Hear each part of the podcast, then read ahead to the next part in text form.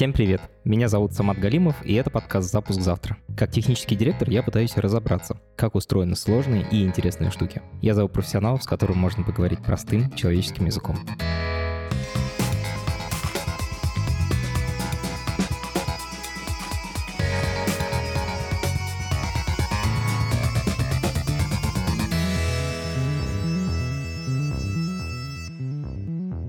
Сегодняшний эпизод опять не о технологиях. Так случилось, что эти несколько эпизодов мы решили сделать на темы, которые нас самих волнуют. Прошлый эпизод был про финансовую систему, как на нее повлияют санкции, а сегодня мы хотим разобраться в лекарствах, как и где их производят, как и откуда их импортируют, и повлияют ли санкции на доступность лекарств в России. Это подкаст студии «Либо-либо», и мы его сделали вместе с сервисом онлайн-образования Яндекс Практикум. У Практикума есть курсы по разработке, по анализу данных и по английскому языку. Если вы хотите освоить цифровую профессию, переходите на сайт Яндекс Практикум и учитесь. Редакторка нашего подкаста Юлия Яковлева учится на фронтендера в практикуме уже почти год. Она параллельно рассказывает две истории. Одна про то, как сложно учиться и совмещать учебу с работой, а вторая про то, как это классно, интересно, увлекательно и почему она продолжает это делать. Возможно, вам фронтенд тоже понравится. Ссылка на курсы по фронтенду в Яндекс Практикуме в описании к этому эпизоду. Меня зовут Андрей, я работаю директором по экономике здравоохранения в компании Gilead. Это компания, которая придумывает и производит препараты для лечения ВИЧ, э, гепатитов, и с недавнего времени расширяется в сторону онкологии. А ты э, работаешь в России или за рубежом? Я нахожусь в Москве, и в мою зону ответственности входит Россия, частично страны СНГ и некоторые страны Африки и Латинской Америки, то есть там такая большая смесь. До февраля 2022 года какая доля лекарств в России была импортной, а какая отечественной? На это можно ответить в двух плоскостях. Можно сказать по деньгам, и можно сказать по количествам упаковок или по каким-то другим единицам. Я не совру, если скажу, что где-то 60% препаратов производилось именно в России, если мы говорим про упаковки базовые препараты, которые мы часто видим, в основном дженерики. И по деньгам, я думаю, что это меньше, а, я думаю, что это 25-30%, потому что иностранные препараты, они в основном дороже, они брендовые, можно так их назвать, поэтому они такие чуть-чуть премиальнее. Ты сказал слово дженерика, можешь пояснить, что это такое? У любого лекарства, когда оно разработано, по крайней мере, в современной истории, есть э, патент, который якобы нельзя нарушать. Когда патент, его действие исходит, можно делать этот же препарат всем другим компаниям на этом белом свете. Вот, соответственно, такие препараты, которые выпущены после патента, они называются дженерики. Ты сказал, что 40% лекарств импортируется. Можешь, пожалуйста, привести пару хотя бы примеров из этих 40%, которые наши слушатели тоже знают? Вообще, это типа такое супер высокотехнологичное что-то или это капли для носа? Есть и капли для носа, есть и что-то высокотехнологичное. Допустим, кларитин. Это препарат от аллергии. Это мне близко. Допустим, это иностранный препарат, хотя у него есть много вот российских дженериков. А препарат, допустим, Ксарелта, это кардиология, это препарат э, компании Bayer. Препарат Хумира, это уже чуть более технологичное, это препарат э, от там ревматических заболеваний. Андрей, а откуда в основном эти лекарства завозят? Из каких стран импортируем? Евросоюз США, это, я думаю, опять же, вот из тех, которые я назвал, это 90% оттуда. Ты сказал, что примерно 60% лекарств по количеству, по объему производятся в России.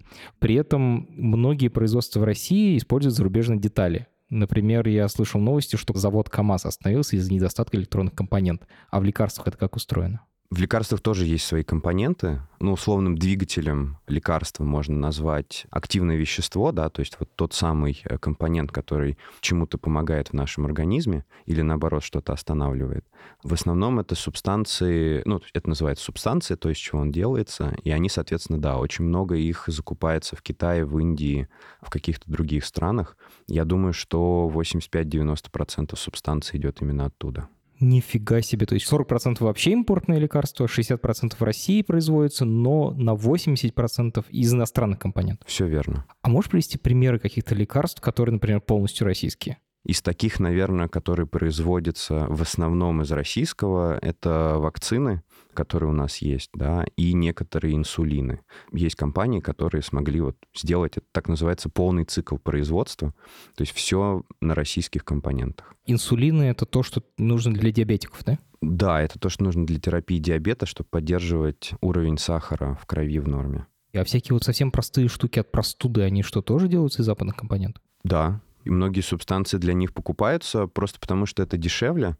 На самом деле фарма, как и любой бизнес, да, особенно в текущих ситуациях, она очень часто идет по пути оптимизации, и поэтому, конечно, на Россию насинтезировать тот объем субстанции очень тяжело, и поэтому, да, они во многом покупаются. Окей, интересно, как импортное лекарство попадает на российский прилавок? От кого вообще обычно идет инициатива? От производителей лекарств или от российских аптек? Ну, короче, от кого-то внутри России? Опять же, до февраля 2022 года у большинства фармкомпаний, я думаю, что у топ-20 у всех и дальше у очень многих были в России офисы или представительства.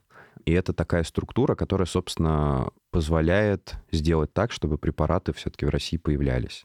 Обычно идет инициатива именно от компаний, потому что они стараются расширять свой бизнес, свое присутствие. Представим, вот есть иностранное лекарство, которого еще нет на российском рынке. Какие этапы оно проходит, чтобы оказаться в аптеке? За пять лет до появления в аптеке оно должно начать клин-исследование здесь. То есть нельзя выпустить препарат без проведения определенного рода тестов, да, которые называются клин-исследования. Самая ближайшая аналогия, если уж мы начали про автомобили там КАМАЗа, то это условные краш-тесты.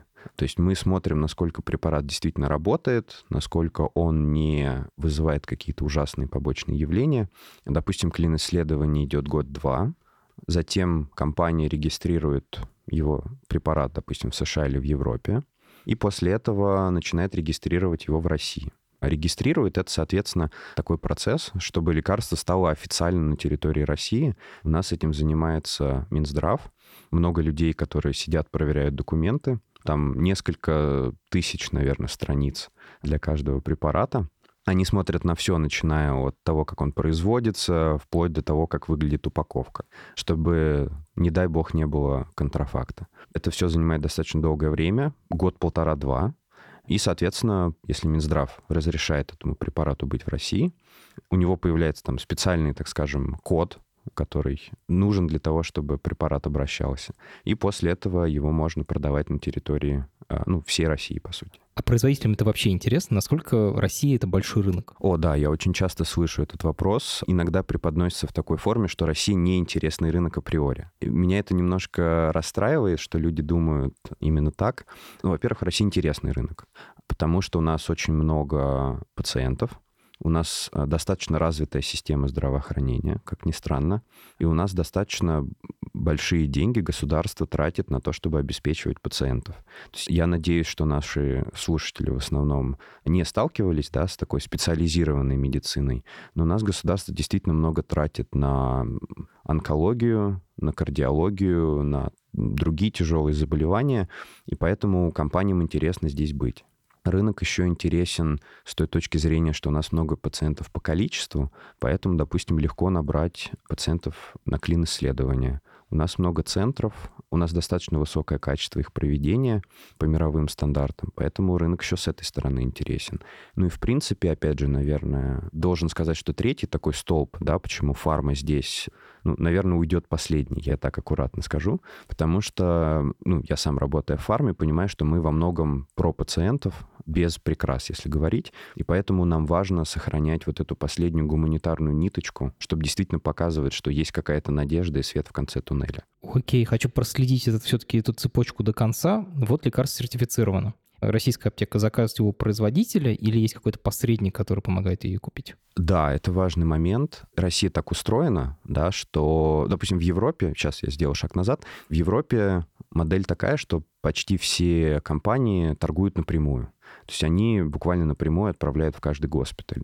Мы исторически скорее вобрали в себя американскую модель, в которой есть такой middleman, что называется. И это тот дистрибьютор, который на самом деле... Почему называется дистрибьютор? Да, ну, собственно, потому что он покупает препараты у иностранных компаний и затем уже ведет бизнес на территории России очень часто буквально от своего лица. То есть э, в России у компании может быть там, офис на 5 человек, и бизнес за нее полностью делает дистрибьютор.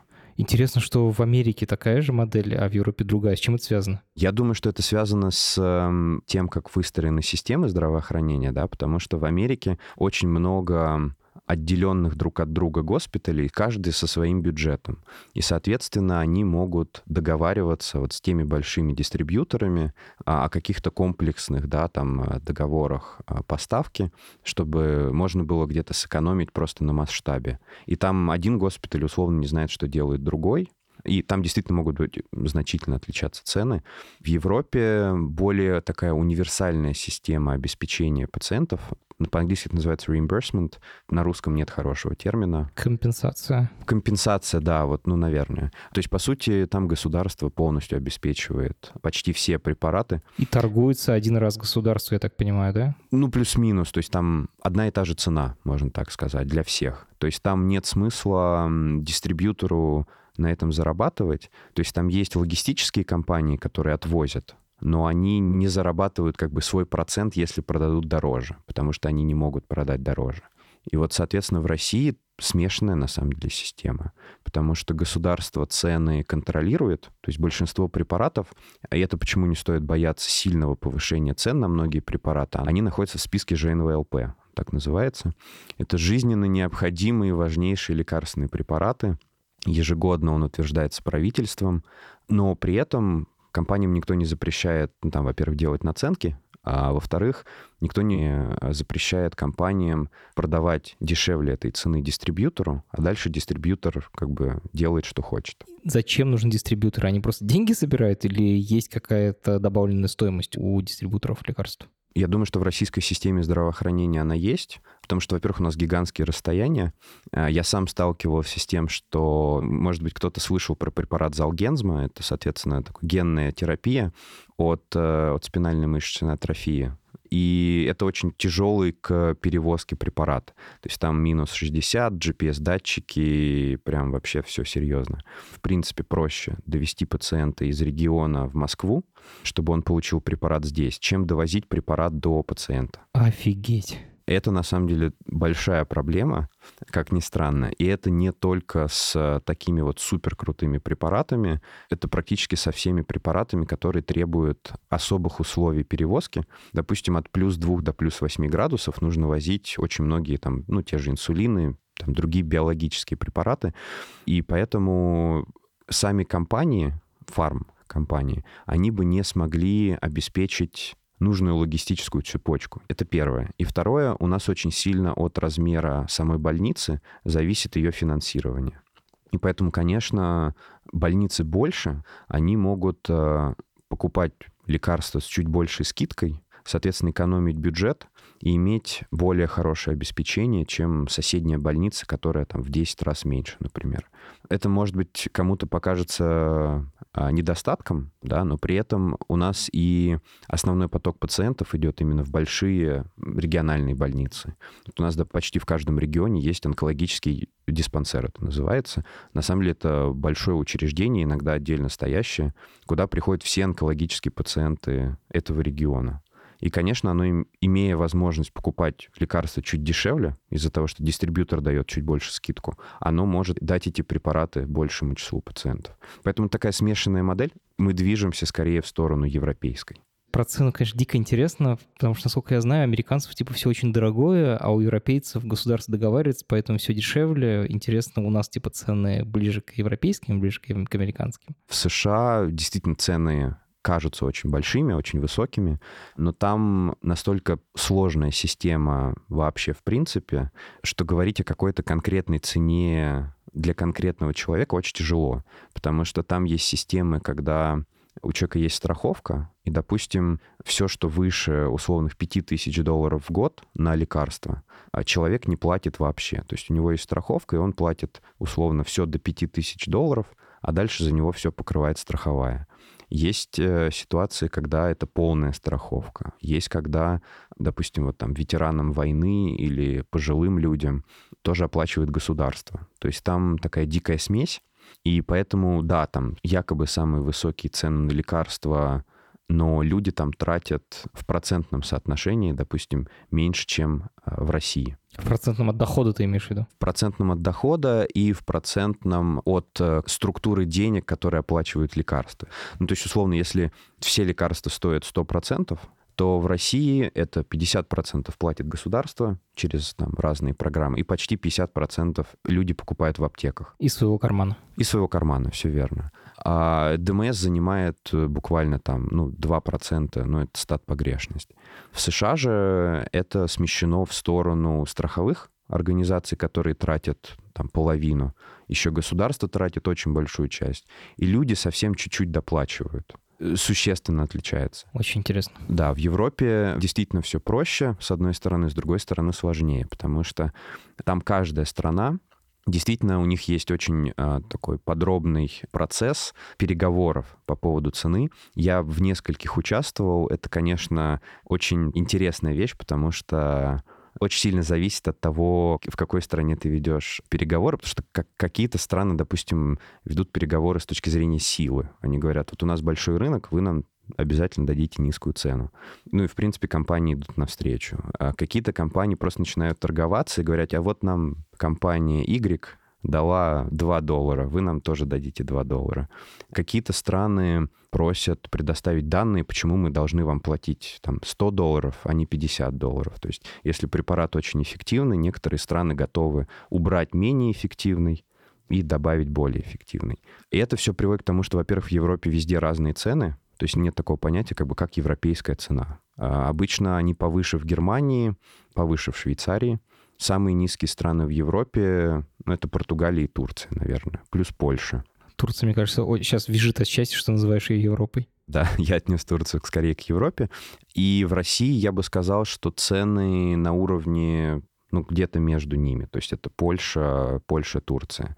А в Турции подешевле, но у нас цены точно не самые высокие. Я не буду говорить, почему тогда у нас там есть э, огромный как бы столб законодательства, почему оно так быть должно, но просто как факт, да. Теперь хочу переместиться к санкциям, вообще к тому, что происходит последний месяц уже, господи, месяц прошел. Сейчас вводится много санкций против России. Есть ли санкции на лекарства? Вот среди этих 40%, которые мы покупаем прямо импортные лекарства. К счастью, нет, потому что по ряду международных конвенций лекарства не попадают под э, такие санкции. Вот, соответственно, даже в Иран и Северную Корею их можно завозить. Это, конечно, успокаивает, что в Иран и Северную... Хотя мы уже переплюнули и Иран, и Северную Корею по количеству санкций. А что, если прямо есть международная договоренность о том, что нельзя санкционировать поставку лекарств? Да, я сейчас не могу назвать пункт, но, соответственно, заблокировав поставку лекарств, по сути, любые государства, они бы нарушили да, гуманитарные основания Конвенции о правах человека, например, Организации Объединенных Наций. Соответственно, эта тема, она обходится стороной, но это даже можно заметить по тому, как ведут себя фармкомпании. И вот про это мой следующий вопрос, Андрей. Я вопрось на то, в чем я лучше разбираюсь. В технологическом мире санкций нет, но многие эти компании просто отказались обслуживать российских клиентов перестали ли поставлять в Россию какие-либо западные лекарства компании, частные лица? Единственный пример, который я знаю, опять же, публично, это компания Eli Lilly. Она перестала поставлять сюда один препарат Cialis, препарат э, для лечения эректильной дисфункции в простонародней импотенции. Но, как я шутил в переписке, ни один мужчина при этом не пострадал, потому что есть 13 российских аналогов этого препарата. Поэтому с этим можно быть спокойным. Все остальные компании если прошерстить да, основные новости рынки, они приостанавливают, как они говорят, инвестиции в Россию, но поставки препаратов продолжаются. Я слышал от друзей, от коллег, что Прозак, например, перестали поставлять в Россию, а это лекарство для психики довольно важное. Это все слухи? Изначально это была, как мне кажется, неправильная трактовка, потому что это тоже препарат компании Eli Lilly, и у них была не очень точная формулировка. Они написали, что мы перестаем поставлять все нежизненно важные препараты. Но, как я понимаю, и опять же вышла об этом статья в «Коммерсанте» потом, что они продолжат поставлять Прозак, но при этом уберут только Сиалис. Вот они сделали такое разделение на эти два препарата. Потом, конечно, возникает много вопросов, что значит жизненно важный, потому что ну, без прозака, наверное, можно прожить, но качество этой жизни будет на порядок хуже. Да, это нигде у нас нет, к сожалению, определения, да, что такое жизненно важный. Я думаю, что компании здесь будут подходить с осторожностью, чтобы действительно не запятнать, во-первых, свою репутацию, что они оставляют пациентов, даже если на этом э, препарате условно 5 пациентов, но у него нет э, аналогов, то убирать его с рынка — это будет очень большая проблема. Могу сказать еще один пример, вот, который более явный. А, у компании AbbVie, это, соответственно, производитель э, широкого спектра препаратов, но у них было подразделение, которое занимается косметологией. Это бывшая компания Allergan. Вот, допустим, оно приостановит поставки, потому что, конечно, ботокс не жизнеспасающий, да, не жизненно важный. Есть гипотеза, что только он Путина и держит. Окей. Да, возможно, возможно. Это, это, кстати, возможно, более страшные санкции, чем все остальное. Да, но все остальные препараты компании будут поставляться. Ты сказал, что пока только Элай Лили приостановила продажи, но сказал, что большинство компаний заморозили инвестиции. Что это значит? Какие инвестиции они делали в Россию? Первая и большая инвестиция — это клин-исследование. Собственно, сейчас я боюсь наврать с цифрами, но суммарно клин-исследований иностранных компаний в России было что-то около 500-700, то есть которые шли в различных центрах, а параллельно, соответственно, вовлекали очень большое количество людей. То есть прямо сейчас происходит 500 или 700 клинических исследований зарубежных лекарств в России? Все верно, да. Это может быть различная стадия, у них могут быть там разные компании, их спонсировали, а могут быть там различные задачи для этих клин-исследований, где-то, допустим, для регистрации, а где-то исследовать новые показания, например. Но да, порядок цифр такой. А почему это называется инвестиция? Потому что это стоит денег. Ну, это примерно, если говорить про IT, то это как разработка кода, потому что это инвестиция в интеллектуальную собственность. Одно клиническое исследование, проведенное иностранной компанией, я думаю, что стоит в районе 50 миллионов рублей а в России ну, плюс-минус, там зависит от количества а, пациентов, конечно. Соответственно, это все инвестиции, которые шли на то, чтобы набрать пациентов. Им часто платят деньги, если они согласны участвовать в этом. Платятся деньги исследователям, то есть врачам, которые, соответственно, пациента принимают, потому что это отдельный прием платятся деньги за тестирование, допустим, а, пациента на какие-то... То есть перед введением препарата, после введения препарата. На сам препарат тратятся деньги. Тратятся деньги на то, чтобы его довести до очень удаленного центра, например. Деньги платятся самому центру. Плюс э, компании, которая это все делает. То есть люди, которые руками потом эти данные, допустим, э, куда-то вбивают, обрабатывают и так далее.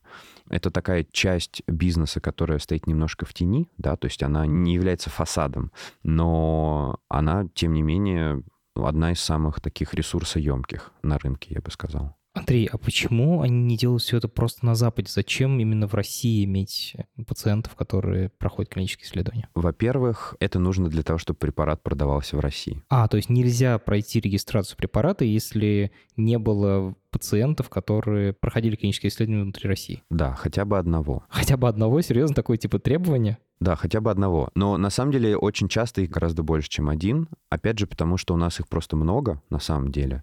Это часто проще сделать, чем в Европе или в США, как ни странно. И регуляторика легче? Э, регуляторика легче, плюс э, люди легче соглашаются. Ну, то есть это еще такой психологический момент. Плюс у нас исследователям нужно платить меньше по сравнению с Европой и США. Страхование жизни и здоровья пациентов, клин-исследования тоже стоит дешевле. То есть это все набегает на самом деле. А исследования, проведенные в России, они принимаются международными э, органами? Да. Просто изначально звучало так, что это инвестиции в российскую экономику. И на самом деле по 50 миллионов 500 исследований — это 25 миллиардов рублей. А после твоего подробного разговора звучит так, что в России их просто дешевле проводить, поэтому вместо Америки их проводят в России. Что из этого верно? Скорее? Ну, наверное, их не вместо проводят, да, их вместе, но просто часть пациентов, да, набирают здесь и делают это здесь.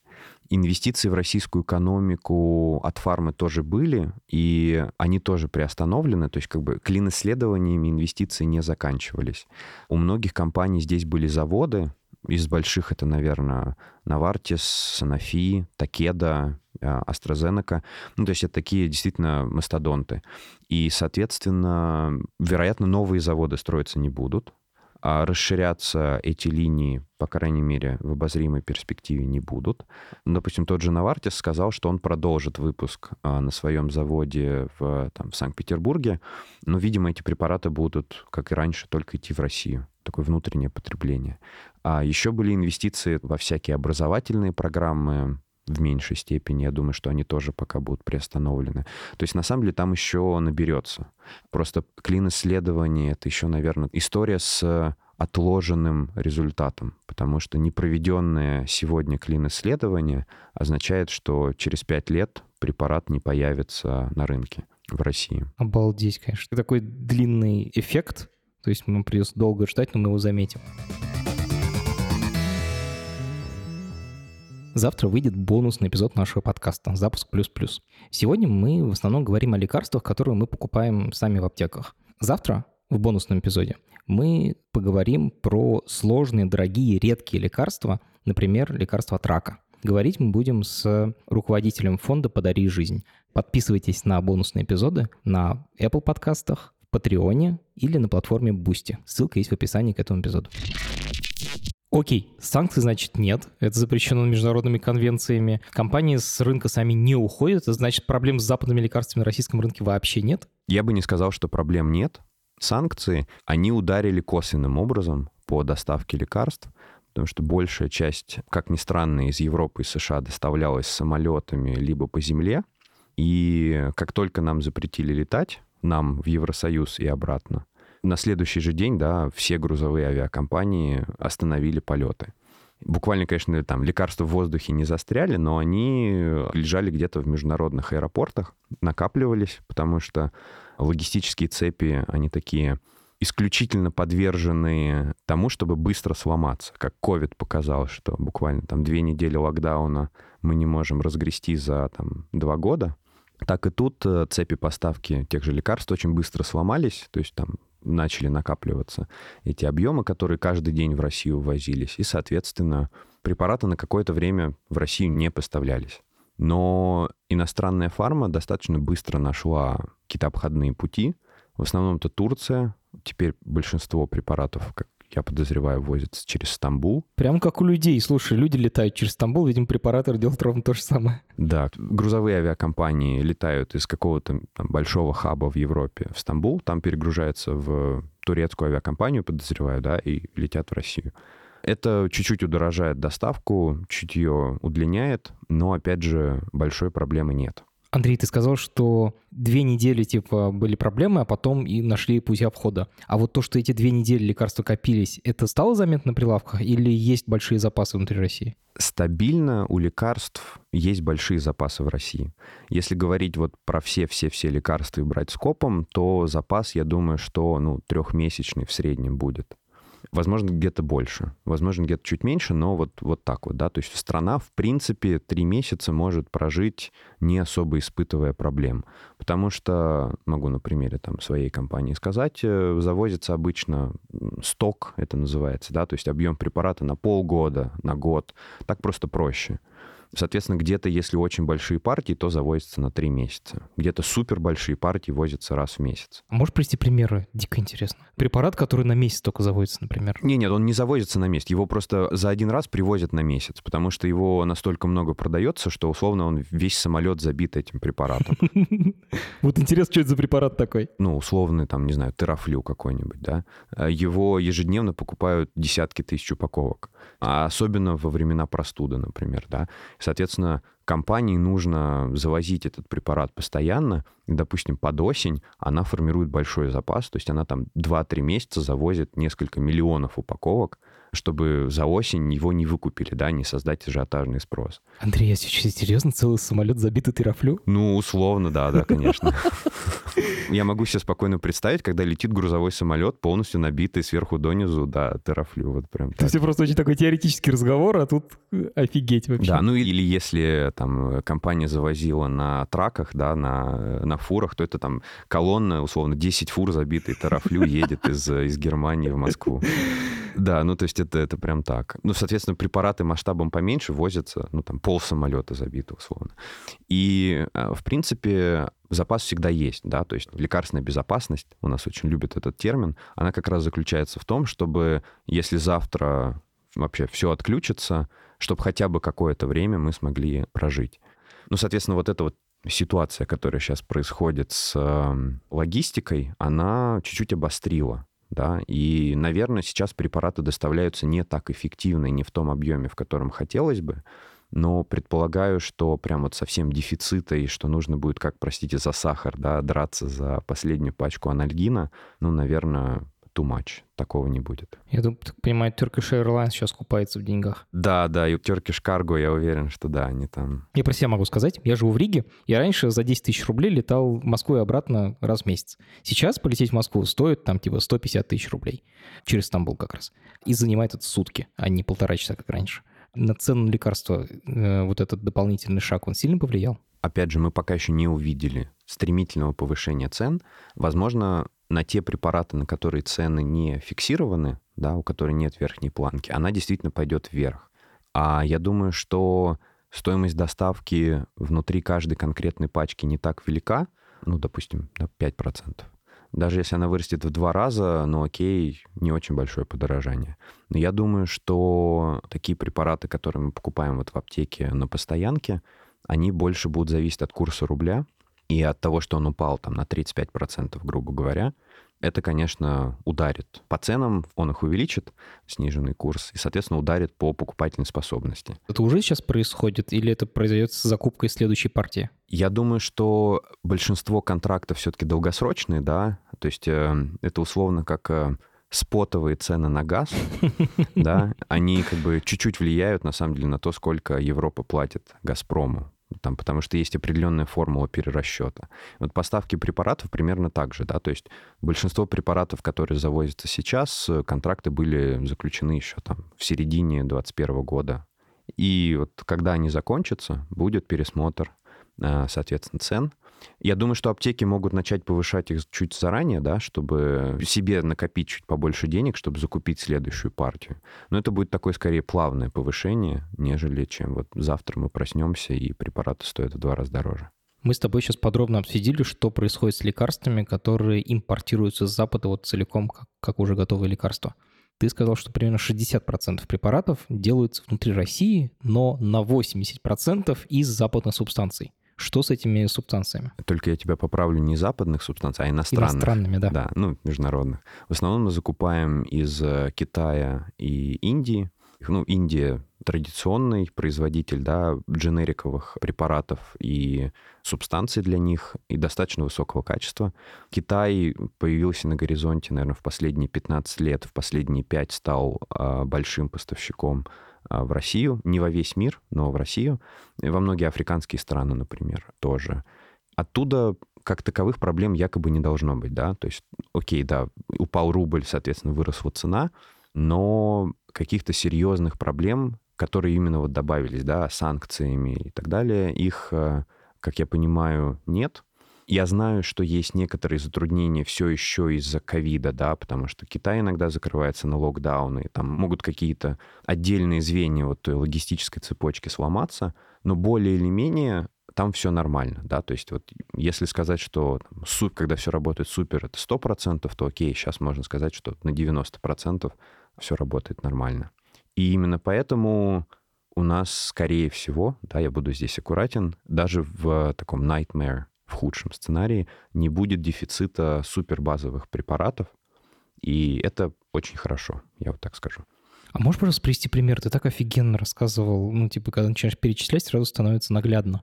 Какие-то лекарства, из которых делаются из китайских или индийских субстратов. Да, я могу привести такие примеры. Я не буду перечислять, наверное, названия, да, но это антибиотики, это препараты против повышенного давления, это жаропонижающие препараты. То есть это, это, в принципе, такие базовые препараты, которые применяют очень многие люди а, всегда.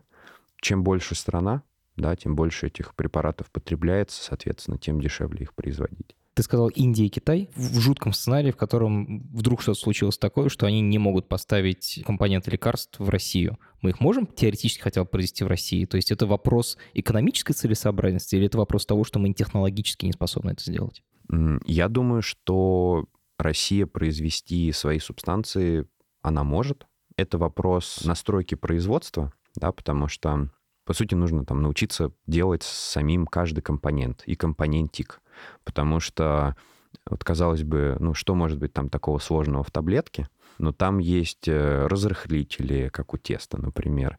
Оболочки делаются из разных материалов. Там, допустим, в некоторых таблетках есть оксид титана. А, он должен быть там особо химически чистый. Ну, просто условно засыпать действующее вещество в пакетик, да, это не сделать таблетку. Поэтому синтезировать сами, да, вот эти субстанции для лекарства мы можем. И собрать их в таблетку тоже можем, но это потребует времени, да, чтобы импорта заместить уже до конца. Все. Кто основной производитель лекарств? Я почему-то всегда думаю, Германия — это правильная идея или, или как? Кто производит, кто придумывает лекарства вообще? Придумывает и производит — это тоже две большие разницы, потому что придумать лекарство у меня есть личное убеждение, что придумать лекарство одна страна внутри себя в настоящее время сможет вряд ли. То есть всегда работают какие-то ну, действительно инновационные лекарства, я должен говориться, потому что работают международные группы ученых в центрах по всему миру, а, они вместе делают да, какие-то э, научные работы, из которых потом рождается лекарство. Потому что разработка лекарств сейчас — это процесс, в котором участвуют разные страны, разные ученые, разные научные центры. Большая часть лекарств э, разрабатывается какими-то научными университетами США, э, Британии, ну, Германии, Швейцарии. Я не могу сказать э, процент, да, потому что не хочу врать просто, но это, это подавляющее большинство. Думаю, близко к двум третьим, если не четырем пятым. Скажи, пожалуйста, это государственные учреждения или это частные корпорации? Это тема отдельного разговора вообще, огромного, э, многочасового. Но краткий ответ 50 э, на 50. Прикольно. То есть, э, допустим, в тех же США, если уж мы говорили про цены, там сейчас очень популярна дискуссия о том, что вот правительство дает гранты научным учреждениям, они из этого потом делают стартап по какому-то лекарству, продаются большой фарме за много денег, Потом большая фарма еще и из государства за это же лекарство берет много денег. Совсем обалдели. Да, совсем обалдели. Вот, вот примерно так и говорят, да, про большую фарму. Но сама большая фарма много тратит на поддержку научных исследований. Она создает свои научные центры, куда привлекает ученых, которые уже работают как бы вот именно на частную индустрию. Окей, значит, разработка — это такой суперсложный процесс, в котором участвует много разных людей из разных стран. Вот мы придумали лекарство, как дальше с производством? Да, потом э, на самом деле есть специальная профессия, можно сказать, да, я скажу по-русски очень простым словом, наладчик производства. Но это прям такая техническая команда, которая приходит и выстраивает процесс для того, чтобы препарат делать не в количестве, да, там, лабораторном, а в количестве нужном сначала для проведения клин-исследований, а потом уже для полного выхода на рынок. Потому что, на самом деле, проблема масштабирования, она э, значительная. Ну, если кто-то хоть раз имел возможность руками проводить химические реакции, чуть сложнее, чем в школе, то он понимает, что одно дело это сделать в стакане условном, а другое дело сделать в чане на 100 литров. То есть, э, ну, потому что буквально, да, некоторые препараты производятся в таких количествах, что там таких чанов нужно условно 5 штук, и они каждый день заполняются, и потом из этого делаются таблетки. И, в общем, это действительно масштабный большой процесс. А у многих компаний заводы раскиданы по всему миру. Во-первых, для того, чтобы, если вдруг что-то где-то случится, чтобы все производство не ёкнулось в один момент. Ничего себе, не думают даже о таком резервировании. Да, конечно. Ну, в общем, в интернете, на самом деле, даже можно найти, что у одного и того же лекарства, как я уже говорил, да, может быть написано, что там, субстанция из Индии, из России, а у иностранных лекарств то же самое. Э, может быть субстанция из Японии, Ирландии, США. Все производится на заводе в Германии, пакуется в Италии, а продается потом в Турции. То есть э, цепочка поставок тоже может быть э, такая не самая прямолинейная. Это делается в том числе потому, что там, не все заводы могут постоянно выпускать одно и то же, им нужно менять что-то. Во-вторых, чтобы если один поставщик по каким-то причинам что-то перестанет делать, чтобы лекарство все еще было. Ну и во-вторых, да, там идет вопрос оптимизации производства, доставок и так далее. Обалдеть. Слушай, а вот во всей этой цепочке ты объяснил такую, ну, реально международную кооперацию. Россия где-то участвовала до вот этих событий? Была каким-то звеном этой цепочки? В России были заводы у некоторых компаний. Они производили в основном препараты для российского рынка. Но есть как минимум один прецедент, который, мне кажется, очень интересный. Он, наверное, не, не очень популярен, и, возможно, я знаю что-то не все, но расскажу. Есть в мире проблема туберкулеза. В развитых странах она искоренена. Но частично в России, частично в других да, странах с высокой распространенностью туберкулеза есть проблема устойчивого к лекарствам туберкулеза, то есть который нельзя вылечить обычными средствами. И против него есть очень ограниченный перечень препаратов, ну там условно три штуки. И из них есть один еще наиболее популярный. И вот это японская разработка, которая в большей части сейчас производится в России для всего мира. Потому что, во-первых, он применяется в России, ну и, во-вторых, э, он экспортируется в те страны, где он может быть полезен да, другим людям. И мне кажется, что это, опять же, такой лучик надежды, что Россия являлась, ну и в будущем будет, частью вот этой большой глобальной системы, которая, в принципе, стремится к максимальной эффективности. Да, очень круто, что такое было. Блин, так обидно говорить, что было. Окей, финальный вопрос. Какими лекарствами нужно закупиться, учитывая происходящее? Ну, я уже сказал, что мне кажется, что не будет дефицита лекарств. Не хочу, чтобы этот совет воспринимали как совет там лечащего врача, но если есть возможность, и если есть финансовая и любая другая закупиться препаратом, который вы потребляете постоянно, то есть каждый день или каждый, там, каждые две недели какие-то препараты пьете, вообще это такая тоже человеческая гигиена, ну, нужно, чтобы он сейчас был, да, не, мы не знаем, что произойдет. У моей знакомой, а, допустим, пропал препарат из аптек тироксин, да, который нужно пить а, каждый день, и, соответственно, через две недели начинаются негативные последствия, если его не пить две недели. Вот, наверное, для препаратов таких, если вы знаете, что вы их пьете, их лучше взять. Не могу назвать конкретные МНН, да, не могу назвать конкретные препараты, потому что все очень индивидуально. Ожидать, что не будет вообще всех препаратов, наверное, такого не произойдет. Поэтому, опять же, я не купил ничего, потому что я убежден, что работая в фарме, я понимаю, да, что, скорее всего, большого дефицита не будет. Иногда проскакивают э, новости о том, что нет э, там детского сиропа, жаропонижающего, нет еще чего-то.